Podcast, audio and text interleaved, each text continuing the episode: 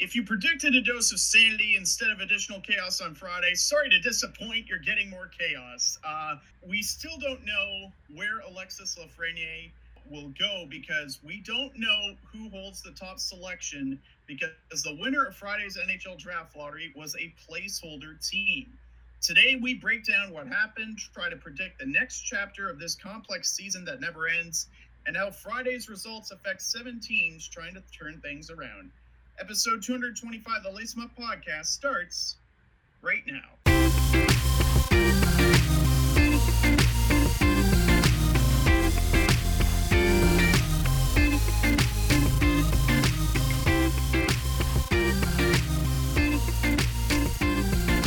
And now, it's time to lace them up. Here's Brett and Steve. And welcome to the show, ladies and gentlemen. I'm Steve Ellsworth. I'm Brett Tuboff. Uh, before uh, we carry on with the big news of the day, we'll talk briefly about some of the other big news that happened this week. Uh, the hub cities list narrowed down even further. Vancouver, the front runner by many in terms of Canadian markets, uh, has bowed out of the race. That leaves, at last check, Toronto, Edmonton, the LA Kings, the Vegas Golden Knights, and Chicago as uh, the remaining hub cities. Uh, also, the Hall of Fame class for 2020 has been unveiled. We'll probably talk about that next week. And Seattle hasn't named their new team, but they have named the arena of uh, the NHL team that will be housed there. It'll be called the Climate Pledge Arena. Yeah, it's very weird, I know. Uh, but that's a very interesting concept. Apparently, they're going to try and turn the rainwater into ice for the rink. It's a pretty interesting concept. I'm sure there are many articles about that. So uh, go check it out if you want more info on that, uh, Brett. But uh, just quickly, uh, what are your thoughts on those uh, Yeah. events that happened this week outside of the Oh, outside of the draft, yeah. I mean, I'm I kind of forgot about the Seattle team, to be honest. So um, I'm looking forward to that. That's kind of cool too. That uh, Seattle's like known for their rain and stuff. So um, Yeah, it's kind of cool that they're there. gonna um, they're gonna incorporate that. I wonder if that could be like I know that it's there's a delay on the actual name, um, so I wonder if there's gonna be. Um, I wonder if like the team name will incorporate rain in there. Maybe like the Seattle Rain. That would be pretty cool. I don't know. Hmm. Um, so or the cool. Seattle Thunder, but I don't know if the, the Lightning will be a fan of that. But we'll see. also the um, if you know, well, see, no, that I don't think that would work just because it might be uh, bad memories for any Seattle SuperSonics fans. Uh, so I don't know if you necessarily want to do that. Okay, the, Seattle Raincatchers it is. That has Yeah. ring to it. I will say though that it is pretty cool that uh, Seattle has three major teams right now, um, Yep. and they have the uh, uh, the Mariners, the uh, I'm blanking, the Seahawks, and uh, the Sounders. Although you know you could argue that the MLS isn't really a professional. I mean, it is a professional sport, but isn't as popular as the other four. Um, if they had the Supersonics yeah. still in the NBA, that would be another one. True. Um, but and it, and it incorporates with what I'm about to say is all all three of those teams and the Sonics as well. They all have or had the same team colors, kind of like what Pittsburgh has with their professional teams. So they all have like that green and that yellowish color. Um, but particularly that green, that bright green, they ha- all have that in their um, in their color scheme. So I kind of would like that in their uh, in their new uniforms or something like that. I know the Seahawks um, like use more of a blue, um, and the Mariners like use more of like a tealish green. But I, I kind of want to see them all use that green. That'd be kind of cool. Mhm. Um, but yeah, and then um, in terms of like the host cities, I just I don't know. I um, I'm getting a I'm at like a 15% chance that this is this thing's actually gonna happen, but um, given this more recent news, I feel like there is more of an incentive for the NHL to get this underway.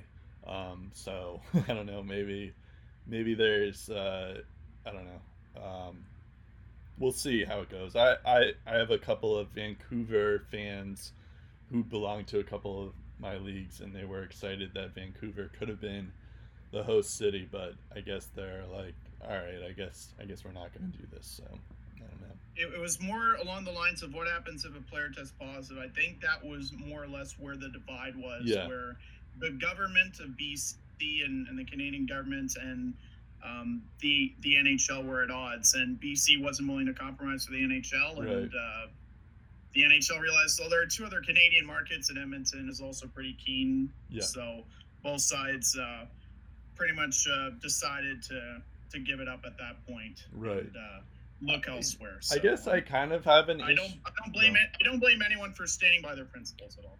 I kind of have an issue with the fact that there's going to be one host city that's currently in the playoffs. Um, so I'd be more. I think you mentioned that LA is uh, still in consideration. So yeah, be, they are, but ca- ca- California is one of those areas where uh, COVID reigns supreme. so I so- don't know if that necessarily. right. I was about to place. mention that. I'm not sure if it would work if it's like that, but like just because like it would be weird to have it, even if it's like Edmonton and Toronto that are relatively safe, as from what I understand. Um, like it still would feel weird considering that Edmonton and Toronto are in these playoffs, and I feel like it would give them that advantage. Um, so I don't know if I necessarily like that, where um, where you're giving it an advantage from what host city you have. But I guess it's like, what are you going to do when more than half of the league is in this playoff format anyway? So um, it would be Well, tough yeah, to do and that. I think part part of the advantage is home ice, and Yeah. the fans make that home ice. And without fans True. in the stands, the only thing the team has is you know maybe get a lucky bounce off the boards and you benefit a few goals. But other than that, not much of an advantage, really. I guess so, but it's I guess it's more familiarity um, on the Yeah. home team's part. Like all the players know where they are. I guess it would, and it would be tougher to stay away from family from that perspective too. So maybe it's not as an, much of an advantage. So I don't know. Um, yeah. anyways, uh, we have a lot to talk about uh, right now. Um, so, as you may have heard, the the, uh, the unpredictable has happened. The mystery team will end up getting uh, Alexis Lafreniere, or Alex. I guess they mentioned it's Alexei Lafreniere, uh, not Alexis Lafreniere. yeah. Alexi Lafreniere. So I've been saying or it Alex, wrong all this time Alex Lafreniere. or Alex Even. Lafreniere, but I've been saying it wrong all this time. I thought it was Alexis, um, so I'll have to get used to that. Um, which is funny too, because Lafreniere is probably harder to pronounce than Alexis um, or Yeah. Alexei. Anyways, the mystery team will get Lafreniere, and it's what we've both been um, fearing. Um, the Los Angeles Kings get number two. The Sens get three and five, and the Red Wings end up with the fourth pick, even though the Sens and the Red Wings were the two worst teams in the league by far. Um, but so they they get screwed here a bit, but we'll talk about that in a second. Um, but on that note, I am kind of relieved because I was fearing that the the uh, Byfield and Lafreniere were going to be in the um, on the Senators and the Red Wings, and it still could happen that um, Lafreniere will be in the um, the Atlantic Division if like Montreal ends up getting him or Toronto uh, ends up getting him, but uh, Or at least Florida. Or Florida. Yeah, that's the other team. Um, but I I think I mean, and that will be even scarier, especially if he's on Montreal or Toronto. But um, I, I I'm at least happy that I don't have to worry about it.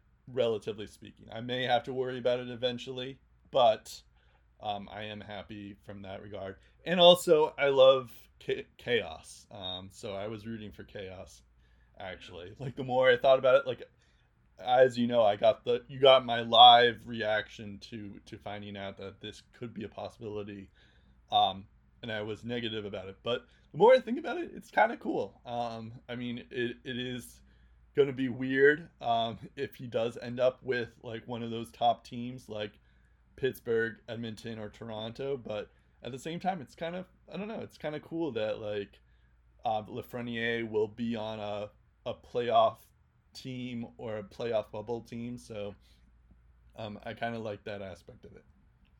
I should also mention on the asterisk um, what happens if the play-in rounds don't even happen. Yeah. And they're not even played. Uh, TSN insider Bob McKenzie said if the play if the return to play format does not occur, the play-in games don't happen. The teams with the eighth to fifteenth lowest points percentage at the time the season was paused would have an equal 12.5% chance yep. at getting first overall. Um, keep in mind, though, not all those teams may have their own first round pick, although for the most part, uh, most of those teams will have the chance uh, to get yeah. first overall um, and, and their pick this year. This is also a good time to mention that even currently, all eight of these teams will get the same uh, percentage of hmm. getting mm-hmm. Lafreniere. So yeah, 12, even still, but it, it's just a matter of the fact that Edmonton, Nashville, Vancouver, and Calgary, and Pittsburgh, Carolina, the Islanders, and the Maple Leafs won't um, have a chance at getting him, which would be different. Yeah, if if, possibly. if the eight through fifteen happens. So yeah. um, at the time of the pause, teams eight through fifteen in terms of points percentage league wide yep. are Montreal at eighth, Chicago nine, Arizona ten, Minnesota eleven. Winnipeg 12, New York Rangers 13, Florida 14, Columbus 15. Yep. Uh, so so we have here. Um, so first, I guess our first question is is what is the best case and what is the worst case for that the teams that could get Lafreniere? Let's start off on a positive note and and talk about the best case scenario for who would get Lafreniere.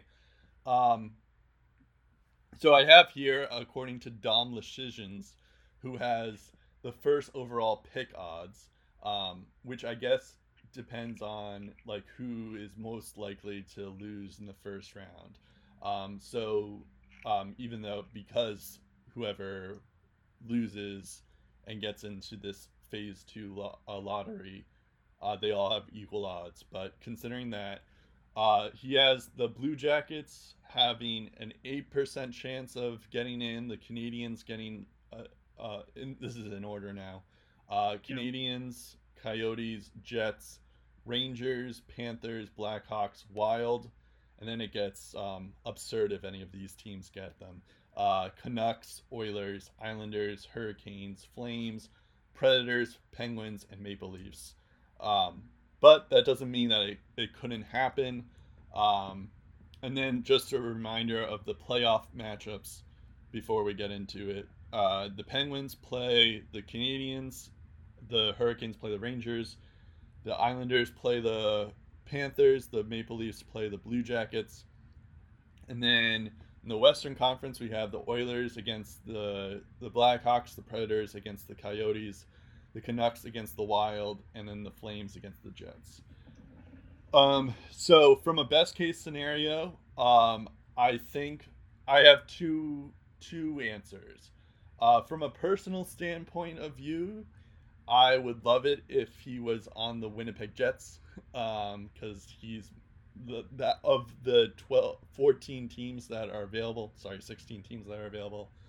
Um, I like the Winnipeg Jets the most out of all of them, so I would love to see that. Of course, Lafreniere being a left winger, it would be kind of a team that already has a bunch of wingers already in their system. It would be kind of pretty crazy. So it may they may not be in the most need for him, but it would be pretty cool if they did end up getting him. Um, just because they're my favorite team that aren't the Bruins. Um, and then um, it would also be pretty cool if like a team like the Arizona Coyotes or the Blue Jackets get him, just like a player that uh, they can build around, um, and uh, and that would be pretty cool from that perspective, and it would just bring more attention to teams that don't get a ton of attention in the first place. So that would be cool.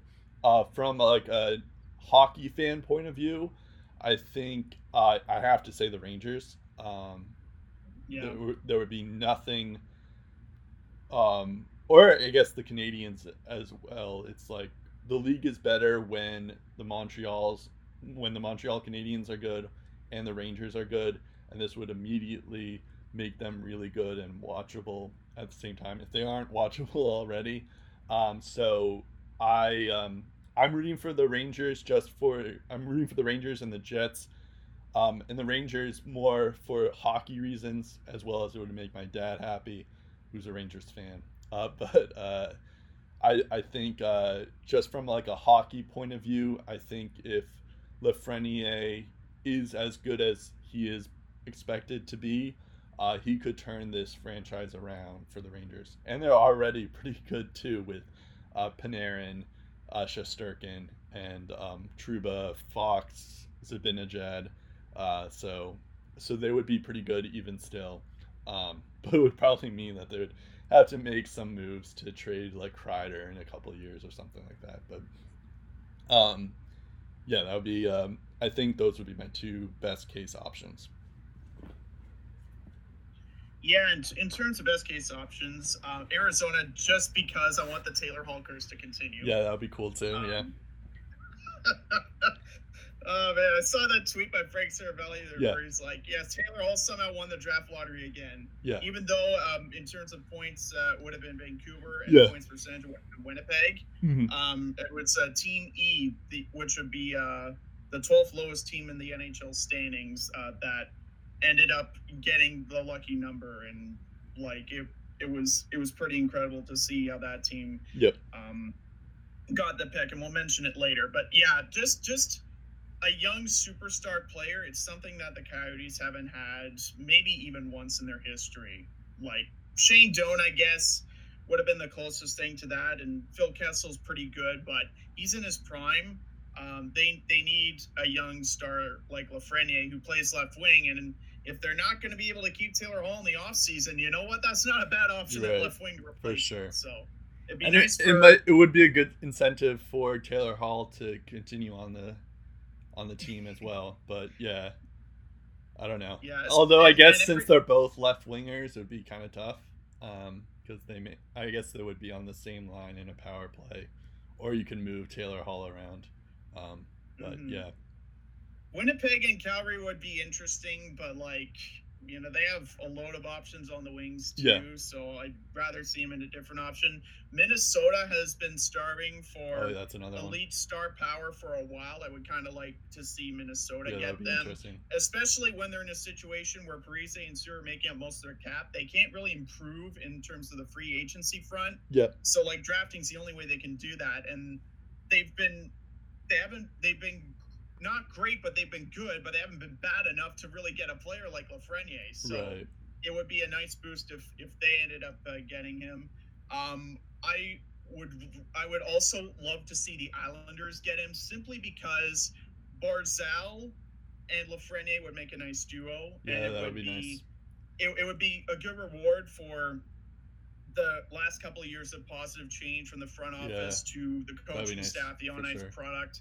Um, everything's been on the up and up there. Carolina um, would be nice too.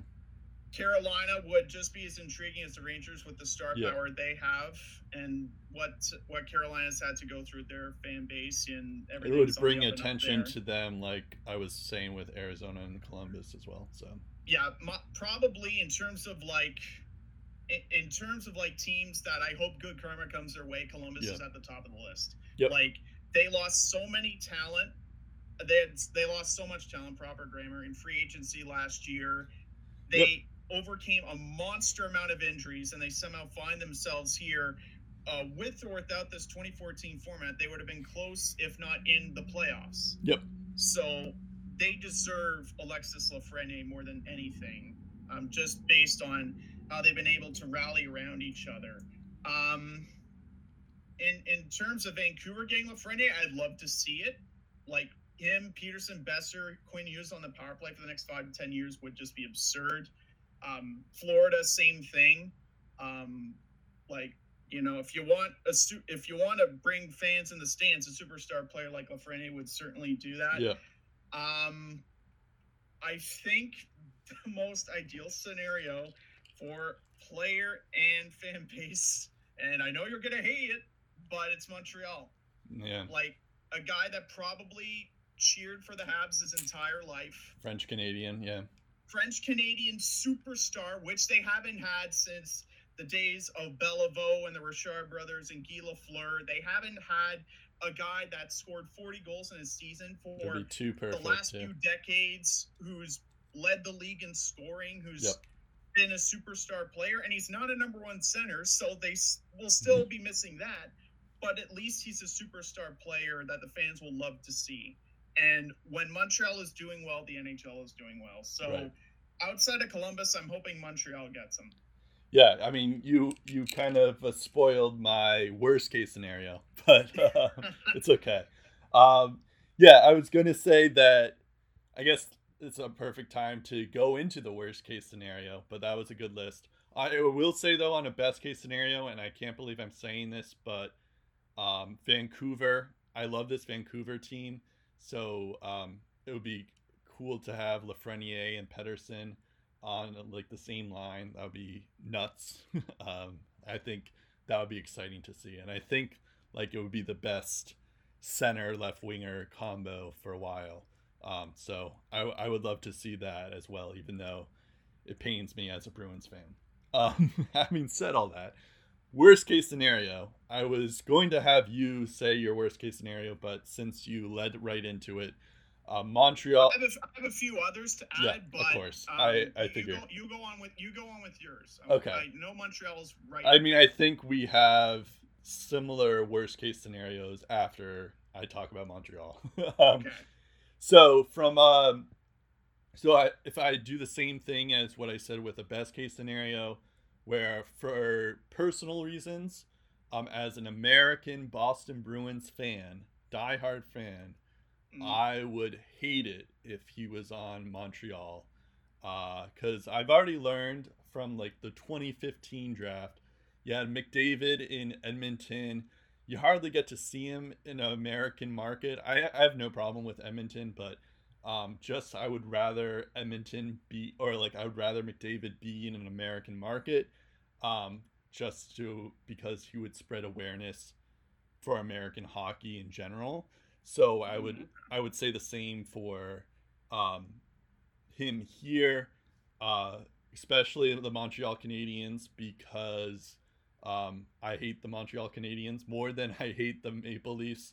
Um, I know the Maple Leafs are better um, in recent years, but I, I don't mind them, especially since they do have Auston Matthews, who I love from an American standpoint. So, um, and I have that like 2004 feelings, and I know I shouldn't as a Bruins fan, but I, I love them from a two, pre 2004 Red Sox fan point of view, um, where they haven't gotten the cup, but they have a rabid fan base who just wants to see their team win. So um, I'll probably eventually get um, sad. You know, I'll probably eventually hate them, but um, but I think that will be after they win their first cup, and I think it's inevitable, even if they don't get Lafreniere. So, um, but back to Montreal, I would just um, I don't want Montreal getting good. So I I understand it from your point of view that like it's the first French Canadian point of view that they uh, they would you know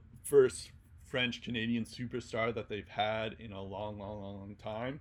So it'd be cool from like a historic point of view, but and it may not even help them in the long run, considering Lafreniere isn't a center. But it would still be um, would be hard to watch because I want to root for Lafreniere, um, and I couldn't um, if he was on the Canadiens. Uh, same would be said for the Maple Leafs um, as well, but like I just said, I don't have as much of an issue with the Maple Leafs because I guess maybe it's because the Bruins have won against the Maple Leafs, but um, it would just be um, in the past. But I, I, I think um, that would be pretty cool. Um, but I would also, would, I would think I would eventually hate them though. Um, when when when, Yeah. when they when they when they overtook you and couldn't stop beating you. Right, I, right. I you know what to add to your point about Montreal, you're right. They might have some holes now.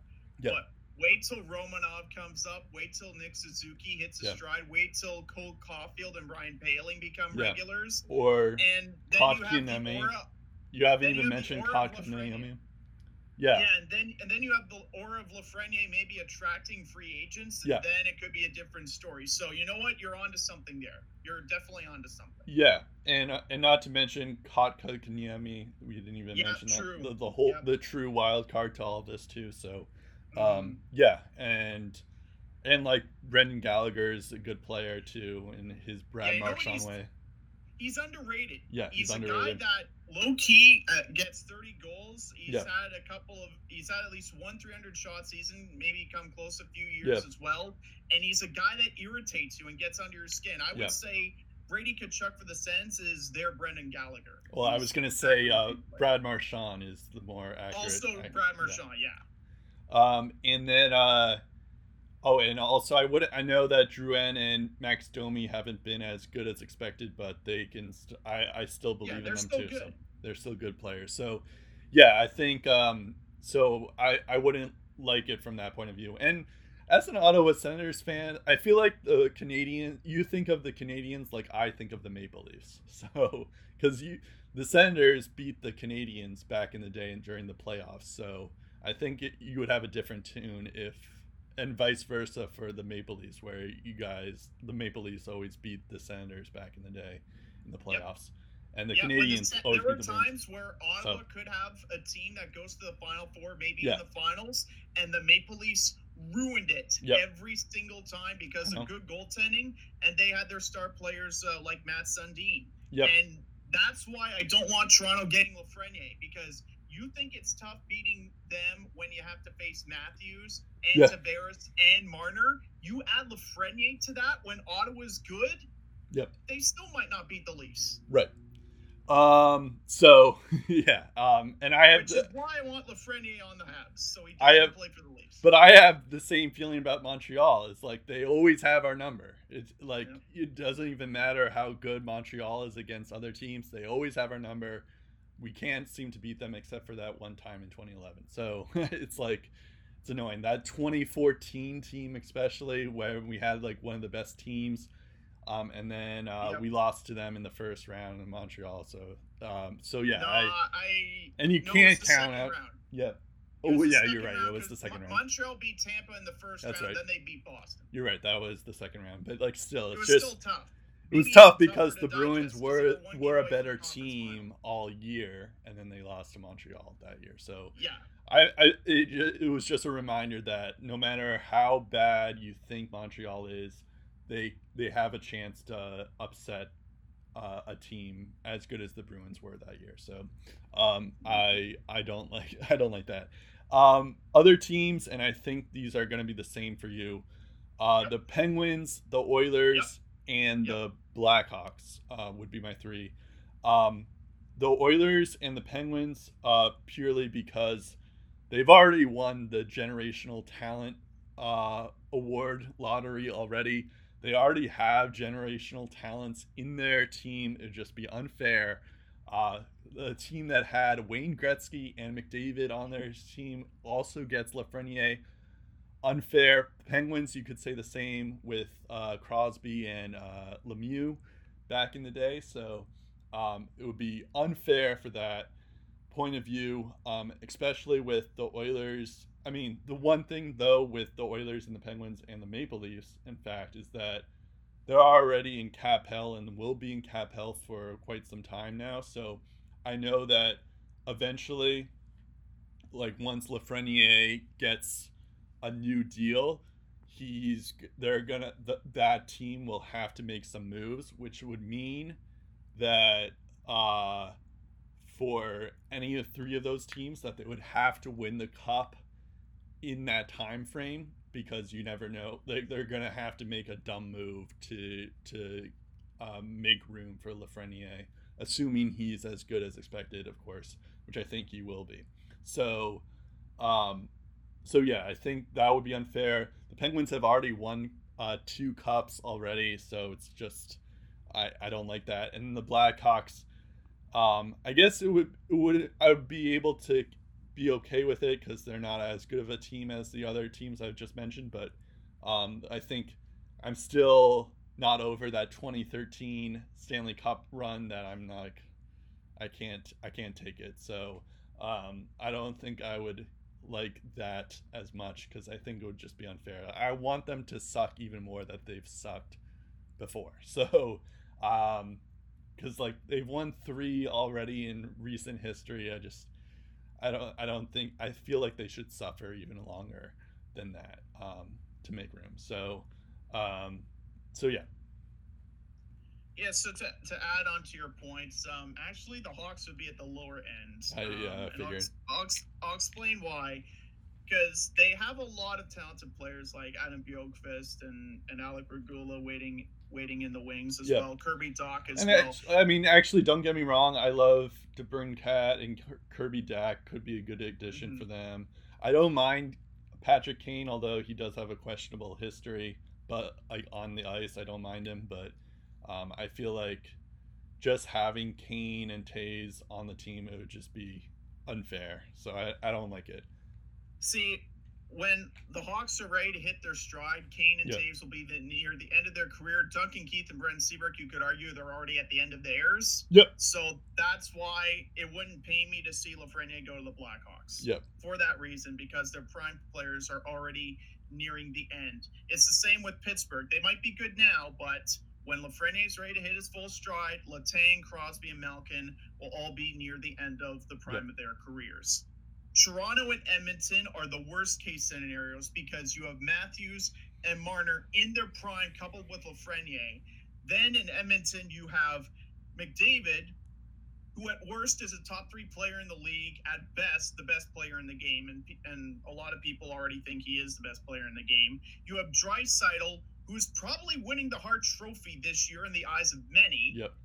and is the first German-born player to win the scoring title with 110 plus points, 117. It was ridiculous how great of a season he had, especially in the second half. And then you give them Lafreniere after all of the years they have had the first overall pick, Yeah. and if not that, a top three pick or a top five or a top 10. Please, God, do not send Lafreniere to the Oilers. I beg of you, Yeah. do not let that happen. There is still time to back out. The last place I want him playing NHL hockey is Edmonton, Yep. Alberta. Yeah, that would be pretty bad for sure. But I, That would be the worst. yeah, that would be the worst. But I, th- I, I don't know. I think they would still be. I would still, I would still cheer for him, Yeah. and I would still think it'd be awesome. But they don't need him. No, you're right. I Spread mean- the wealth around. Give, give him to a team that needs him. Right. I will say though, from an American point of view, um, I don't think I, I'm rooting for every American team to get him. So Every American team. even though. I don't mind Winnipeg, Vancouver, or Calgary, yeah. um, or even Edmonton, but um, I just want him to be on an American team just so that for marketing purposes. And I love hockey, and I want a bunch of American fans to love hockey too. So um, yeah, it would so be every better. American team except Pittsburgh, right? Um, I actually wouldn't mind him on Pittsburgh either, but yes, you're you're right. Uh, I, I of the If American can teams, Pittsburgh, Pittsburgh, yeah. yes, but I, I, I would still be able to convince myself that it's okay from from that perspective. Yes, but as opposed to Toronto and Edmonton. ex- as opposed to Toronto and Edmonton. But yes, um, but I'd still be, I, I, I still would be like unfair. yeah, I uh, think we can yeah. all agree that we're glad Tampa is not even included in this. yep, or Boston, or I mean, I mean, obviously, I would Well, love case, Boston, to be included, yeah. but yeah, Philly, um, Yeah, or any of these other teams that could Washington, Washington, as well. Like, yeah, well, you're Vegas. about to lose Ovechkin and Backstrom, but yeah, we got this Lafreniere Col- kid and what- Michael too. What about Colorado or St. Louis getting him? That'd Colorado nuts. would be nuts. Yeah, or St. him. Louis got him. That would be that would be bad too. Yeah, Um, Colorado especially though. yeah. Yeah, no, I'm still that- bitter about St. Louis. Uh, so for some reason, I've been able to forgive Vancouver, but I haven't gotten over Chicago and St. Louis. Oh, actually, I think I know why. but the only two teams I've the Bruins have lost to. Um, who who figures? Yeah. Um. All right. Uh. So our next question here: What should LA do at second overall? Um. So the reason why we're asking, like, the common perspective is Quinton Byfield is the second best player besides Lafreniere. Um, but Quinton Byfield is a center.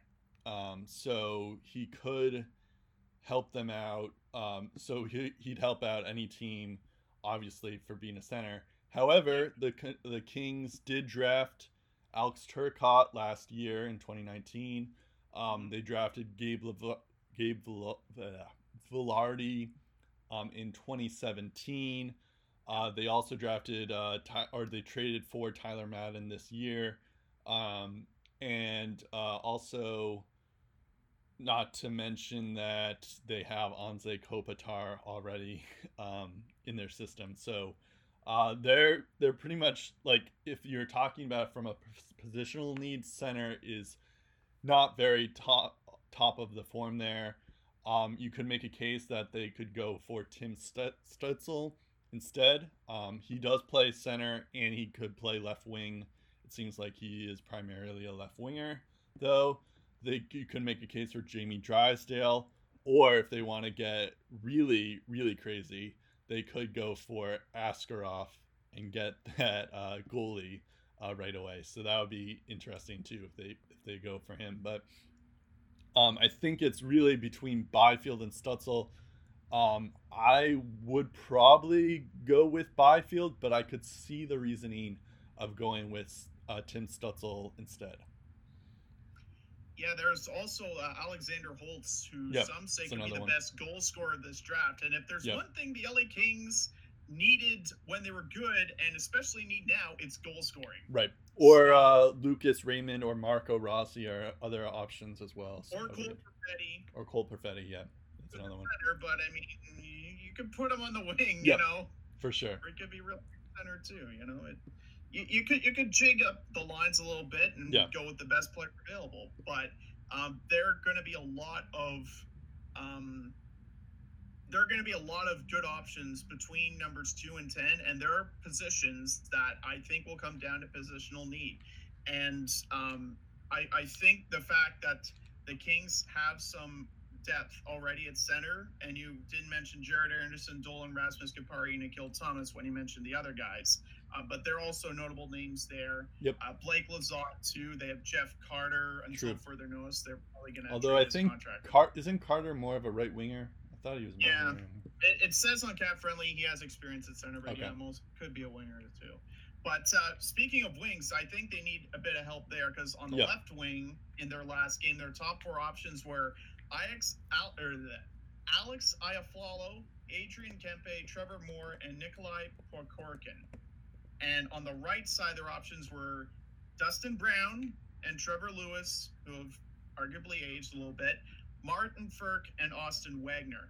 You add someone like Stützle, Raymond, and Holtz, yep. could be monster additions for them.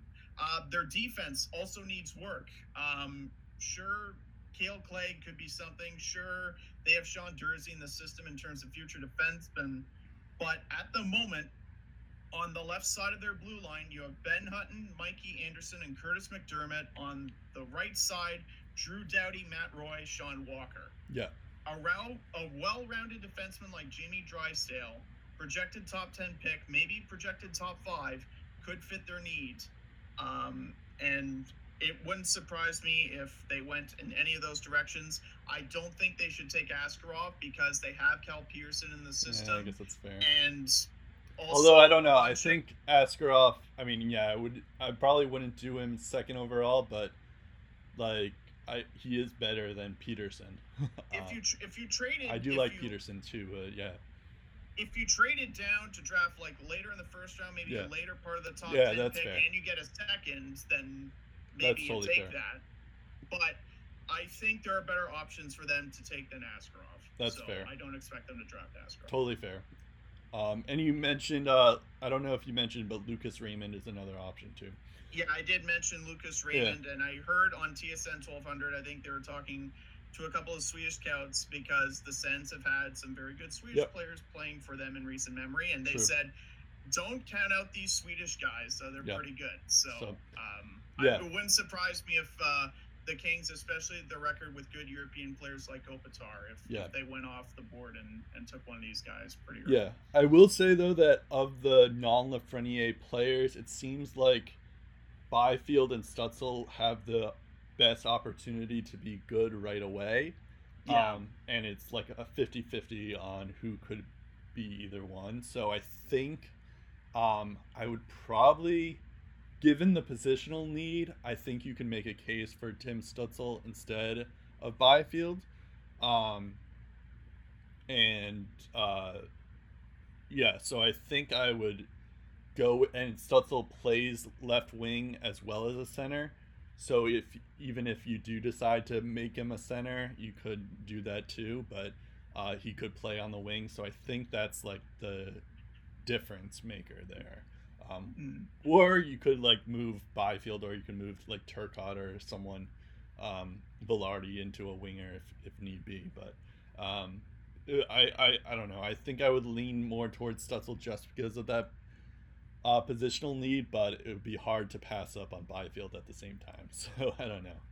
Um, yeah, The, the Kings are going to get a very good player. We do Right, know that. either way. It won't be Lafreniere, but it should be a very good player. I don't know. I think it is something to think about for sure. That like like you may think that uh, Byfield is the second like the consensus consensus uh, consensus number two pick, but Mhm. um, it may not be. I think I saw one person who even had Byfield ahead of Lafreniere, Cam Robinson. So it could be possible that the, the Kings would be making a mistake if they don't go for Byfield. But um, I might go with Stützle just from a positional need, maybe. Yeah, Um, it depends. I've, I've yeah. even seen people rank Byfield outside of the top five. Yeah. So That'd be crazy Um, too. I don't know about that, but that just goes to show you how close picks two and ten are. Right, You, know, exactly. you can make a case for any of those guys to be in the top Yep. three. So that takes us to our next question here is uh, so the real team, I mean, other than the Sharks who got really screwed here, uh, the, the Red Wings and the Senators actually got screwed here too because they were the two worst teams and uh, they didn't end up getting either Lafreniere or Byfield if that happens. Uh, so the Sens got the third pick. I guess that was the Sharks pick. Uh, that Yep. turned out to be Thank the you, Eric pick. Carlson. So thank that you, Eric pick Carlson. Is a top three. Yep. And then uh, the Red Wings get number four, and then the Sens get number five.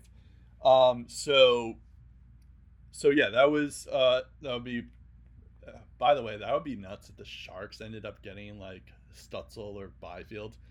Um, so first off, we'll talk about the Red Wings because I feel like I, I want to save the the quote unquote best for last, or um because you're, I'm sure you'll have a spiel about it, but. Um, I want to say the Red Wings, yes, they had one of the worst seasons post lockout era. Um, and yes, they should get Lafreniere because the worst team gets the worst player. However, this is a team that had the benefit of having Nicholas Lindstrom, Steve Yzerman, um, uh, Brendan Shanahan, Brett Hull, uh, I don't know, name it. I, I'm blanking on all the other guys. That, uh, Datsyuk, Pavel Datsyuk, Henrik Zetterberg, uh, yeah, Hasek. Uh, I think I don't know. I, I'm I apologize. For, I'm, I feel like I'm Sergei Fedorov. oh, Fedorov. That's who I was thinking of. I, I knew I was missing someone obvious. um, this is a team that like, and they not to mention they've made the playoffs for 20 straight years. That's like impossible to do now. Like every team is doing like rebuilds and all that stuff. So it's They impossible. also won. They also won four cups in that time frame too. That too. So, like, yeah, it does suck for them because they've had a they had a terrible season this year, but just considering if you take a look at their history, it's impossible to feel bad for them. So.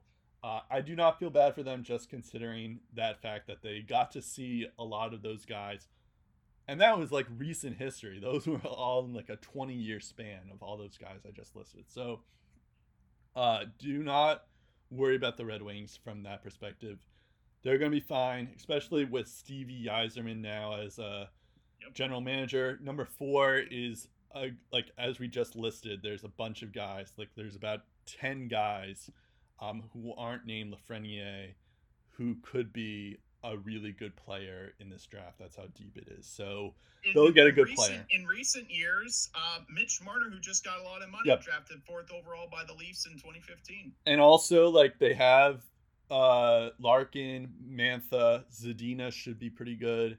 Um Mhm. they have they drafted Moritz Seider last year, so Yep. uh they should be pretty good. um Yep. so even Tyler, with this Tyler. Bertuzzi in that Yeah. mix, Michael Rasmussen. And then if you add maybe like uh if if the Sens and the LA pass up on like Byfield for some reason, or if they pass up on Stützle for some reason, they could end up with him, or and to keep the German thing going, or they could get like Raymond or Holtz or Rossi or Perfetti, um, or Drysdale because or Drysdale because they need defense. defensemen.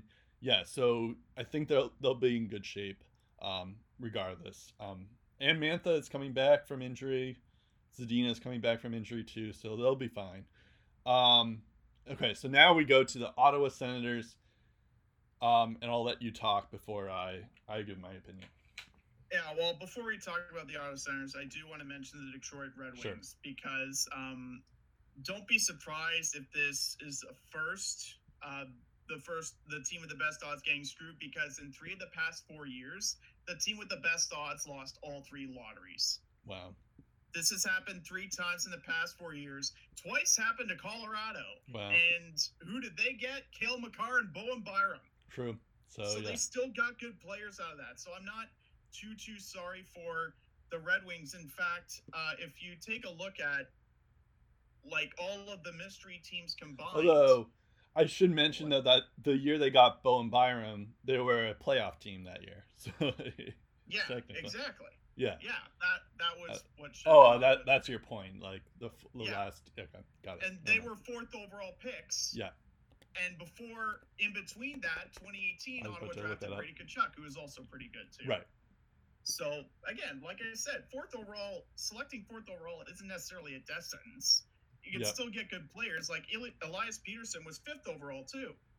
Jesse So. Although to be fair, Puljujärvi was a fourth overall pick in 2016. Yeah, 2016. let's let's let's focus on the, the players that panned right, out at fourth do that. overall before we talk about oh Uh, yeah, this guy also went fourth. Mitch overall. Marner.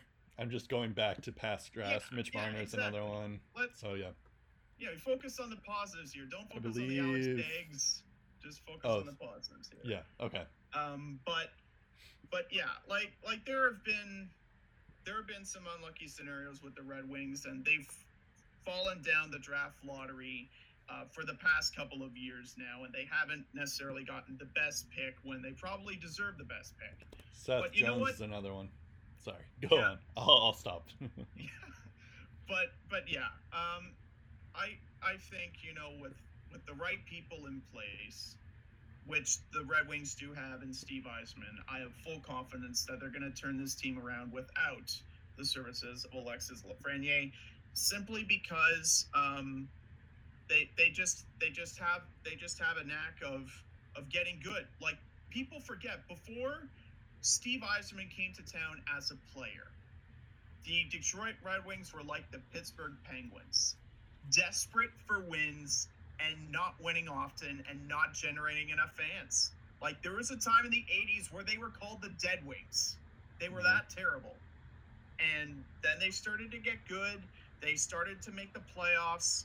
They had, you know, their first round disappointments and all that stuff. But then they started to get good and they got consistently good. They had the team character and then they couldn't be stopped and they took off Yep. and they and they started to build a dynasty. Like this this draft lottery is is all about luck. Like you look at the team that got Lafreniere after balls 9, 10, and 2 were drawn for the first overall pick. The Sens owned the most potential winning combinations on the last ball. Yep. They had four. Detroit had two. Three other teams had one. Team E had one. Team E hit on its only possible number at that point. That's how close the game of luck is. And you know what? Sometimes hockey lotteries in general are just not fair. Like Crosby in 05. Yep. It was a 30 team lottery. Detroit, who was so good at that time, could have lucked their way into Crosby. Ottawa, that was such a force, could have had a top 10 pick, and they did. I think they got six overall that year. You know, Pittsburgh got that pick on luck. So, again, to anyone who says, "Oh, you know, this this this whole lottery system is rigged. We need to get rid of it. It's stupid. It's dumb." You know what? There have been there have been several instances where the first overall pick maybe isn't the best pick in the draft and a team gets to steal a few picks later, you know? So the first overall pick, the value of that first overall pick depends on who you choose to select with that pick. And if the Red Wings make the right choices, they'll be fine. The reality is that fourth overall, you'll probably have the likes of Cole Perfetti available and Jamie Drysdale or Alex Holtz, Marco Rossi, Lucas Raymond, maybe even Quinton Byfield if he falls a few spots, like you mentioned. Um, and they're weak in a lot of departments. They could use any any one of those players. So um, maybe Yzerman goes with the best player available. Maybe he goes on positional need. And I was looking through the Red Wings roster, and as much as they desperately need more offense, they need goaltending more. Yeah. They're when we went through their prospect list, Brett, when it comes True. to signed prospects or unsigned prospects, nothing really stuck out to me in terms of the goaltending department. Detroit's future progress is going to be held back by goaltending if they don't address it. Yep. I'm not saying it's going to happen. Do not be surprised if they go with Askarov at number four. Do not be surprised oh. if Yzerman makes a bowl game. Oh yeah, yeah, that's last year he did it already. So Good point. They could do that. at number four wouldn't surprise me at all. Right. So that, Yeah. that's my that's my take on the Red Wings. Okay. Yeah, I could see that too, but maybe. Yeah, I mean, yeah, you're right. Maybe the Kings won't do it, but I could see Detroit or even Ottawa, which you're about to talk about, take Askarov. Um, we'll see. Uh, in terms in terms of the Sens, because this is a team I follow a lot, as most of you know, uh, I don't think they'll take Askarov because they already have a lot of young goalies Yep. like Daccord, uh, Mandolese, and Sogard that had great major junior years recently. Yep. Um, and Hogberg has NHL potential, so I don't think um, necessarily what they need is Askarov. I think what they need is a number one center. Yep. And when they select third overall, there will be at least two, maybe three, depending on what happens with Byfield. They will have their option of, if Byfield's around him, but they will have the option of Marco Rossi and Cole Perfetti. They can't go wrong with either of those picks. Cole Perfetti is a smart playmaker with a good shot. He can pile up the goals. Um, he's got the offensive tools of the trade. Marco Rossi is a very interesting player Yep. because not only can he pile up the assists, he is excellent in terms of two-way play. In terms of his defensive style of the game, he takes great pride in that. Um, his head coach, when Marco Rossi was a rookie, um, the 67's head coach Andre Tourigny uh, was holding like a coach's clinic. I mentioned it before in the podcast Right. and he had a, a bunch of 67s clips of his players making good plays and rossi was mentioned frequently in that collage of plays that um, that he brought forth at his coaching meeting and in terms of marco rossi's compete level at practice it's also way way up there and part of the reasons why the 67s practices were so good is because Marco Rossi dictated the pace right Yeah. off the hop. He competes in practice, and I think this the Ottawa Senators, in order to become a good team again, they need to be the best at a lot of things. They Mhm. need to have one of the best front offices in the league. They need to have competence in uh, the front office. They need to have competence on the bench, and they need to have competent, good young players. Yep. And when you have guys that can compete in practice and dictate the play, that is how you become a good team. When you have good players that compete game in and game out. Like you look at the Red Wings and how good they were, it's because they had the best players in a lot of areas. And when other players are trying to beat you in practice, and you say, I want to beat this guy in practice. I want to get better. When you beat that guy, and that guy is one of the best at his craft in the league, collectively, you have a very, very, very good team that is very tough to play against, no matter who you're facing on the other side. Right. So I wonder if that character is going to give Marco Rossi an inside track um, in terms of who the Sens pick at number three. But Right. either Perfetti and Rossi, I'd be happy with. I, I'd be happy with Byfield as well. But Rossi is an intriguing player. Um, What I, about- I just hope I just hope he pans out well in the NHL. I hope he has a good career. And I and- think, yeah, I figure you've been very high on Marco Rossi, so I knew I knew you were going to say that, especially Yeah. with the Ottawa connection too, where he's a 67, and it would be cool to have him on the uh, the pro team as well. That would be pretty cool. But the thing that for the the thing that would be bad for Rossi or Perfetti is that they're both five nine, and I feel like t- uh, teams like size. I mean, we've talked about that before. Size hasn't been a huge factor in the past, but I feel like for a center, you need to them to be a little bit taller than five nine. Um, so I I feel like they um, that might I feel like Marco Rossi especially because he's five nine and a half, um, whereas Perfetti is five nine and a qu- uh, three quarters. Um, Yeah. I think um, it makes sense that Mar- Marco Rossi will be turned into a winger. Um, so I, I, I like I just according to scouts they say that he's probably going to be a winger in the NHL instead of a center. So uh, you have to take that to, for what it's worth. But Yeah, Um, um, yeah. and and that's that's another thing when you talk about his size. Um, Yeah. I've seen a couple of clips on Twitter of guys trying to take down Marco Rossi on the corners, and they've Yeah. actually gotten the worst of it. yeah, that's Marco that's Rossi also a fair point. Because I've been seeing like scouts also say that like he has this edge to his game that he plays like he's six foot five even though he's Mhm. five foot nine. So he plays like a Brad Marchand type of thing. But Brad Marchand is a winger. So it's like uh, you have to take that with for what it's worth as well. Um, I noticed that you didn't say Tim Stützle's name. Um, is Yeah, there a reason so- why? So, so here's the thing. So, the first player I want them to draft is a guy that plays center. okay So that's why I mentioned Byfield, Rossi, and Perfetti. but Stützle has played center in the German league Mhm. So I, a, a part of me hopes that he'll still be available at number five. We'll see. Uh, in terms of the number five, it would be great if they got one of Holtz, Raymond, or Stützle because I like what they bring to the table. Yeah.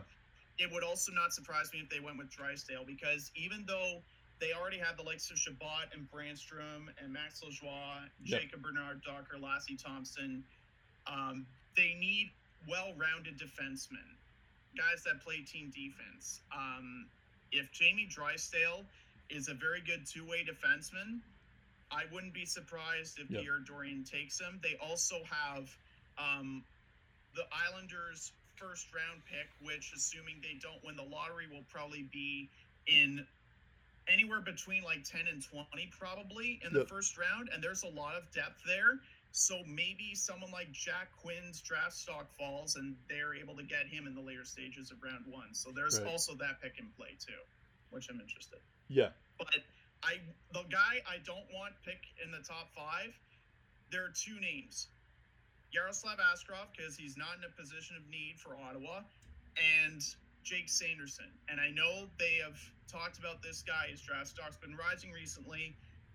I hear shutdown defensemen. There are a lot of other players that Ottawa could use more of to pass on guys like Perfetti and Rossi to select Jake Sanderson, like fifth overall. I think that would be a bad move by Dorion. If they get someone like Askarov or um, Sanderson with the Islanders pick in the mid to late stages of the first round, I'd be fine with that. Yep. I'd be fine with taking a chance on that. But they can't go that route with picks three and five. That would be Yep. a bad play. cool. Um, so I guess now it's my time. Um, so uh, I, I will say though, when I was watching the lottery, I I never thought I would be rooting for Ottawa because I've known you for a long time now, um, and we've talked, and I know how much you love Ottawa. So I was rooting for you to have something to cheer about.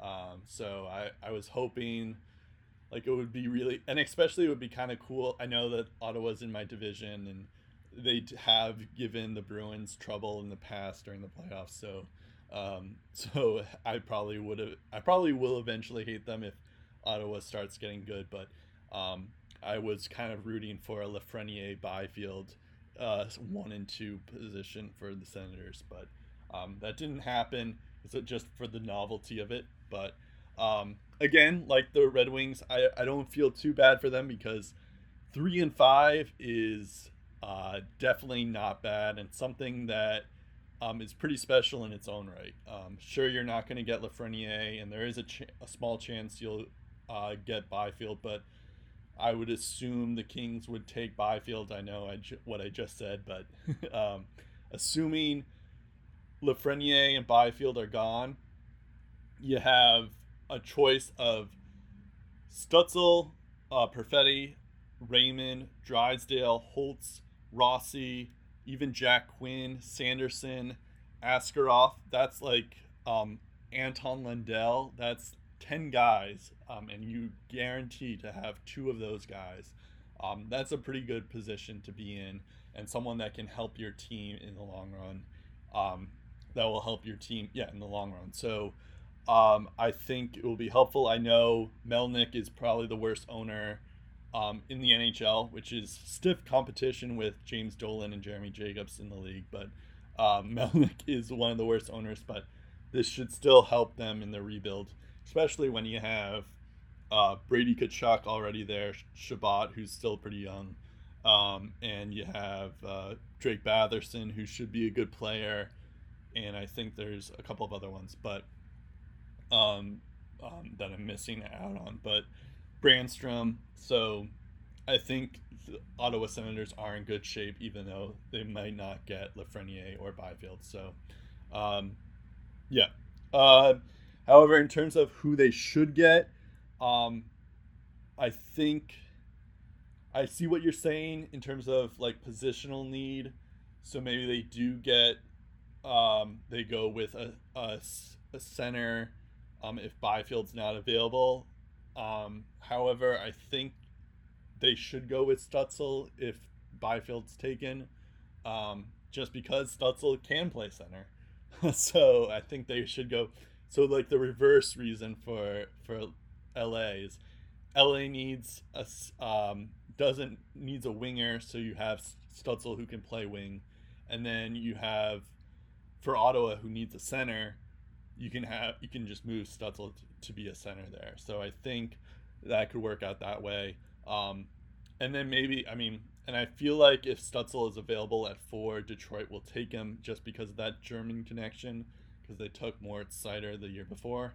So I, I don't think Stützle will be available at five, but of course you take him at five if if he's available. Um, and yeah, I, I kind of like the idea of Marco Rossi at five with the Ottawa 67s.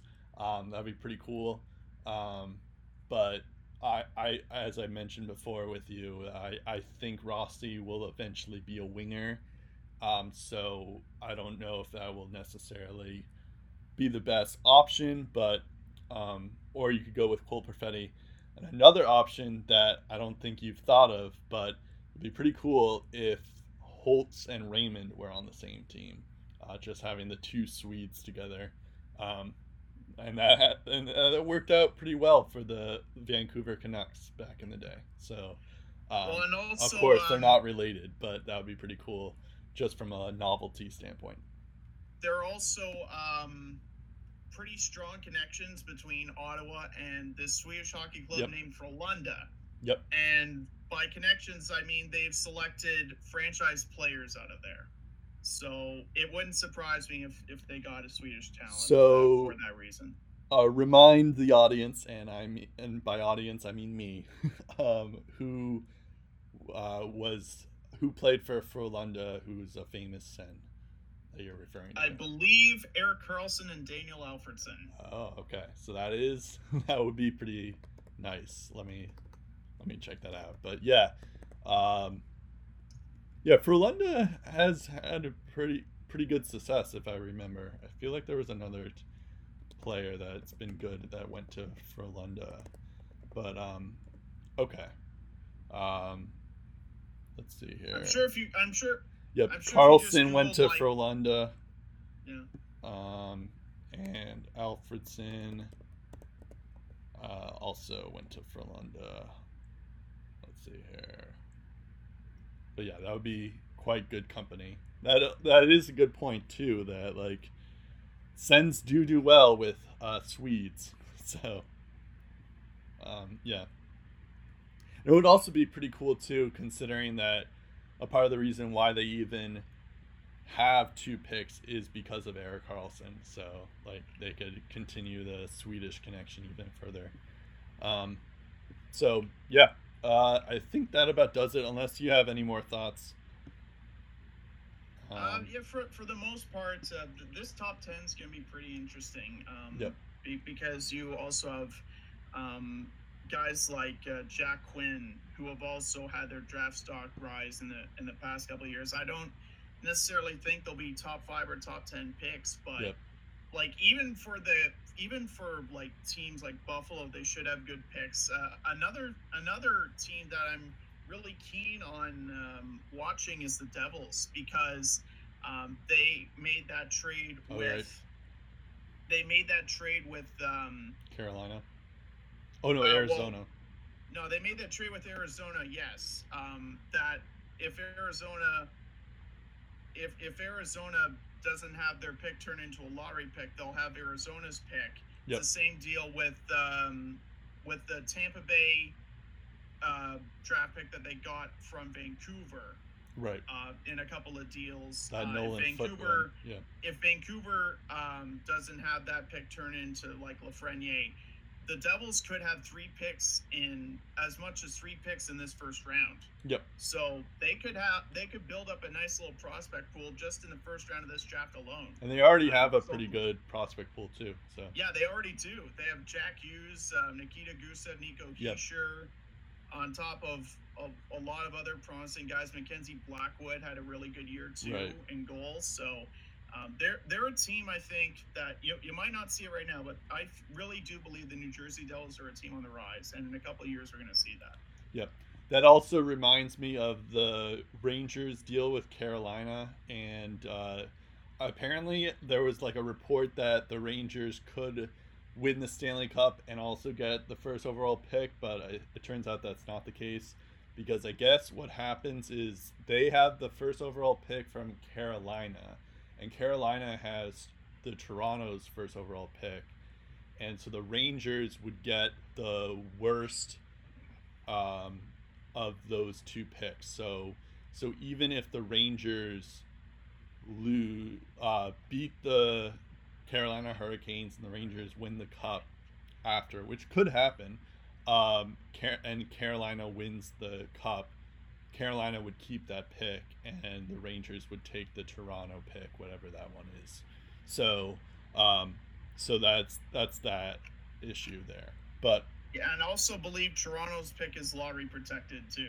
okay, so So yeah, there's Yeah, there's to- that too. to add insult. And I also got excited for you too because I thought the Islanders pick that they got, the Senators got from Pageau, was wasn't uh protect uh wasn't lottery protected, but it turns out it's top three protected. Yep. So, um, which this definitely is. so yeah, so even like, I guess that's a reason for you to not take the Islanders because then you would have three picks in the first round, um, otherwise. So that would be pretty cool. It would. It should also be mentioned that uh, the Pittsburgh Penguins, um, they had uh, this trade with Minnesota so they could get Jason Zucker. Right. Um, that pick will be exchanged this year uh, if the Penguins make the playoffs. Which, if they lose their play-in series to Montreal, they wouldn't be classified as making the playoffs. So. Oh, Pittsburgh keeps that pick, so there is a way they can get Lafreniere. Um, and uh, if Pittsburgh advances into the playoffs, the round of 16, then uh, Minnesota would get uh, a first in 2021, not 2020. interesting. I didn't know that rule. So wait, Yeah. does that mean that if Minnesota wins, Pittsburgh gets that pick? Minnesota could could win Lafreniere if they lose qualify for the lottery and win the lottery. They have to do it with their own pick. Uh, okay. I see. Same with the Rangers. Right, right. That makes sense. I okay. Wait, but okay. So the Pittsburgh, the Penguins pick from that. Wait, now I'm confused. Basically, if Oh. Pittsburgh if Pittsburgh loses to Montreal, they have a shot at Lafreniere. They Got can keep it. their pick. Oh, it just transfers over to They have next a one year. and eight shot. Got it. Okay, it would transfer over. Yep. Got it. Uh, So yeah, uh, Montreal, please lose that yeah, for your sake and for everyone's sake. Don't let Pittsburgh win. but I mean, I Actually, also yeah, let, let except for Pittsburgh me. win. Don't let them lose. Is what I should say. what I should say is okay. Montreal lo- lose, but also don't get Lafreniere. Yeah, if Montreal wins, they lose twice. yeah, actually, that would be, probably that's gonna be the worst round and they series for me.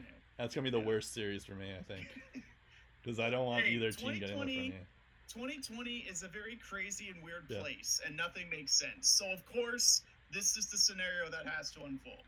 Actually, that would be a good topic. I, I don't think we'll talk about this now, but it is a good. I wonder if teams will try to tank, quote unquote, uh, to lose out, knowing that they have a chance of getting Lafreniere the next year.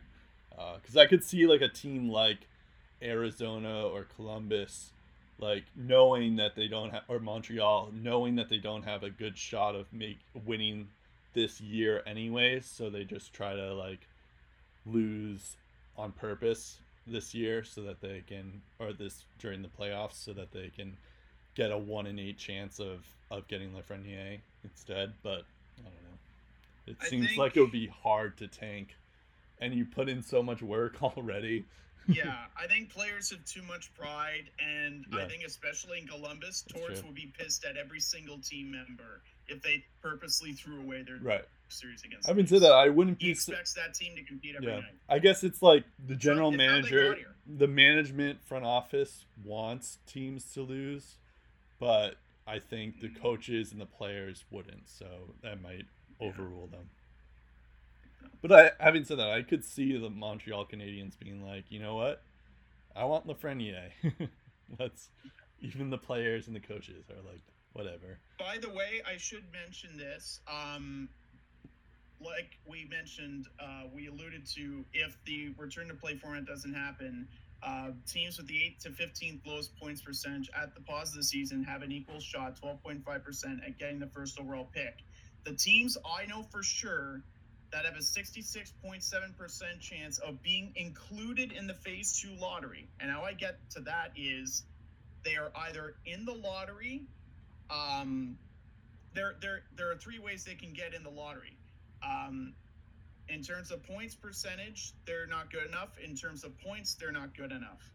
So, um, the teams that I know for sure have a 66.7% chance of being included in the phase two lottery, no matter what happens with the season, if it happens or not, are Minnesota, Montreal, Chicago, Arizona, and Florida. The only way the teams like the Leafs, the Oilers, and the Penguins get in is if they complete the play in series and they lose. I see. But they wouldn't they wouldn't be bad enough to begin with, um, just in terms of points percentage alone. They would be in the playoffs regardless. Got it. Okay. So that about does it for us here. Um, it, it certainly like adds a, a special like if the playoff this playoffs wasn't even more special, this adds another wrinkle to it. So, um, I find I I guess I kind of love chaos, so um, I'm happy for it. But it, it will be annoying if the Maple Leafs, the Canadiens, the Penguins, or the Oilers get Lafreniere, um, Yeah. or the Blackhawks. So, um, yes, that about does it for us. Um, you can catch us on SoundCloud, uh, uh, Spotify, or iTunes. Our um, our Twitter is Lace Up Podcast. Our Facebook is Lace 'em Up. Uh, that's it. I'm Brett Duboff. I'm Steve Ellsworth. We'll talk again in episode 226 of the Lace 'em Up podcast. where we'll talk about the Hall of Fame. Um, so that that's exciting. hmm Unless something more important happens. Yes.